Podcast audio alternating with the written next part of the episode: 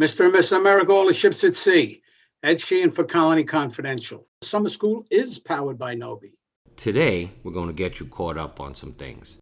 We're having a good time. I hope you enjoy this episode of Colony Confidential. We're at the official location where Ed Sheehan buried his grandson in trees and shrubs at potentially the height of tick season. I think the statute of limitations on that ran out, didn't it? No, no, no, no. So they decided to play a game of hide and seek, and uh, Grandpa Ed thought it would be hilarious. Avery would never be found, but he knew where he was. I was and wh- there when too. he was not able to be found, I was like, "Dad, where is he?" He was like, "He's over here," and he was buried in dirt, shrubs, and grass. And I was like, "Dad." and there was no ticks on him. Well, thankfully, I was like, "Dad, well, you were in pest control for thirty some, forty some odd years, whatever it was.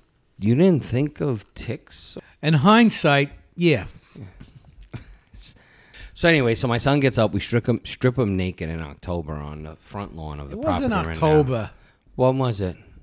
It was uh, late September. October, ladies and gentlemen, October. Late September, October, same shit. Either way, it was about 55 degrees, and my son was naked in the lawn of the property right right now, and thankfully had no ticks on him. We're getting into the height of tick season right now. You really just need to be diligent with children, especially. Not only that, you need to be careful of your dog, possibly a cat too, but, but primarily a dog when you walk it. So anyway, American dog tick. One of the ways that you know you can sell a job because people are like, well, how bad is it? That's pretty bad. Like this American dog tick. He's a vector of Rocky Mountain spotted fever, tularemia, and can cause tick paralysis. So you want your kids out playing in the yard when this guy's hanging around. I don't think so. It might sell a job for you. It's good to know why are they dangerous. You have to educate the customer. It isn't you just go in here and spray and everything. Do a survey and come back and tell them, listen, here's how we can solve this. It would be helpful if you stop feeding these animals because there could be ticks on them. We've got to cut back your grass shorter than three inches.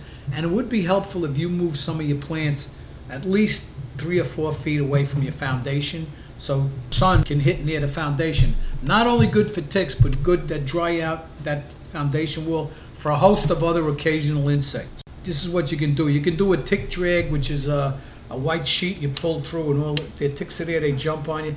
Do not wear white socks when you're going in an area where there's ticks, and because they're attracted to white, so you don't want to wear no white socks. The white sheet or whatever you're going to drag through there, they're attracted to that. So no white socks. Another thing that a lot of fish and wildlife people do is they create those feeding stations Really? for the deer, uh-huh. and when the deer push their head through to eat, they get a coat of the pesticide to kill any ticks on them. So how does that affect the deer? I'm sure PETA hates it. Then it must be good. If they hate it, it's Probably. good. Did you hear about this? This is what we're talking about constant training. And for the first time in 80 years, we got an invasive tick species, and there's concern of a new vector, a new tick vector. The CDC is involved in tracking it. The number one thing to do is prevention, clean up that leaf litter.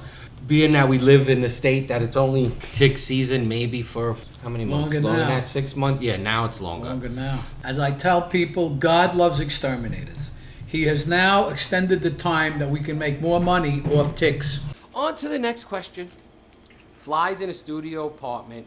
One got in my fridge. The only place I can keep food now that I have so many in my condo. Do they die in the fridge or can they just keep a nest there? I really can't eat anymore that I have this problem and I just sealed off my kitchen drain after pouring down baking soda and hot vinegar and water. I need somewhere to keep my food. Can they build a nest in drains only anywhere like under a table? Can they build a nest in drains only anywhere else like under a table? So the key to this is identifying the, the actual fly that it is. Once you identify the type of fly, then you could figure out what its habits are, where it nests, and what that that would be where you would start to really look for it. So you really kind of do need a pest management professional to tell you what type of fly it is. Is it a green bottle? Is it a blue bottle? Is it a, a fruit fly? Is it a black-eyed fruit fly? Is it a fungus gnat? Is it a drain fly, a true drain fly?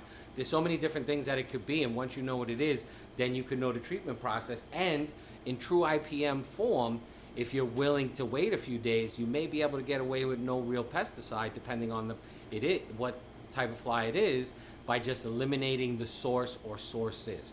And to answer the question, yes, various types of flies can breed and nest in a drain. There are ways to treat that: cleaning the drain, foaming the drain. A pest management professional would be best to foam it because they'd be able to use products that you would not as a, as a homeowner or a business owner. Um, do they live in the fridge? It's probably too cold for them, but when I was in Italy, Scungil, you remember Francesco, right? Yeah. When I was in Italy, Francesco was young-ish. He was young-ish. He caught a fly, put it in the freezer, right? Yeah. and then was like, and he knew that we were in pest control, even though I was still young. I wasn't really in it yet, but they knew. He was like, watch this. So he takes the frozen fly mm-hmm. out of the freezer, puts it on the table, takes a magnifying glass, Yeah. and shines it on the thing. While he's doing it, he's like a surgeon. He's like, you know, you can't do it a little bit too much because then you burn it and you kill it. We're just, we're just thawing it out. And the friggin' fly, in less than a minute, goes back to normal and starts flying away. I just want to thank you again for listening to the Colony Confidential podcast. Make sure you send us a DM on social media at Colony Confidential or email us at colonyconfidential at gmail.com.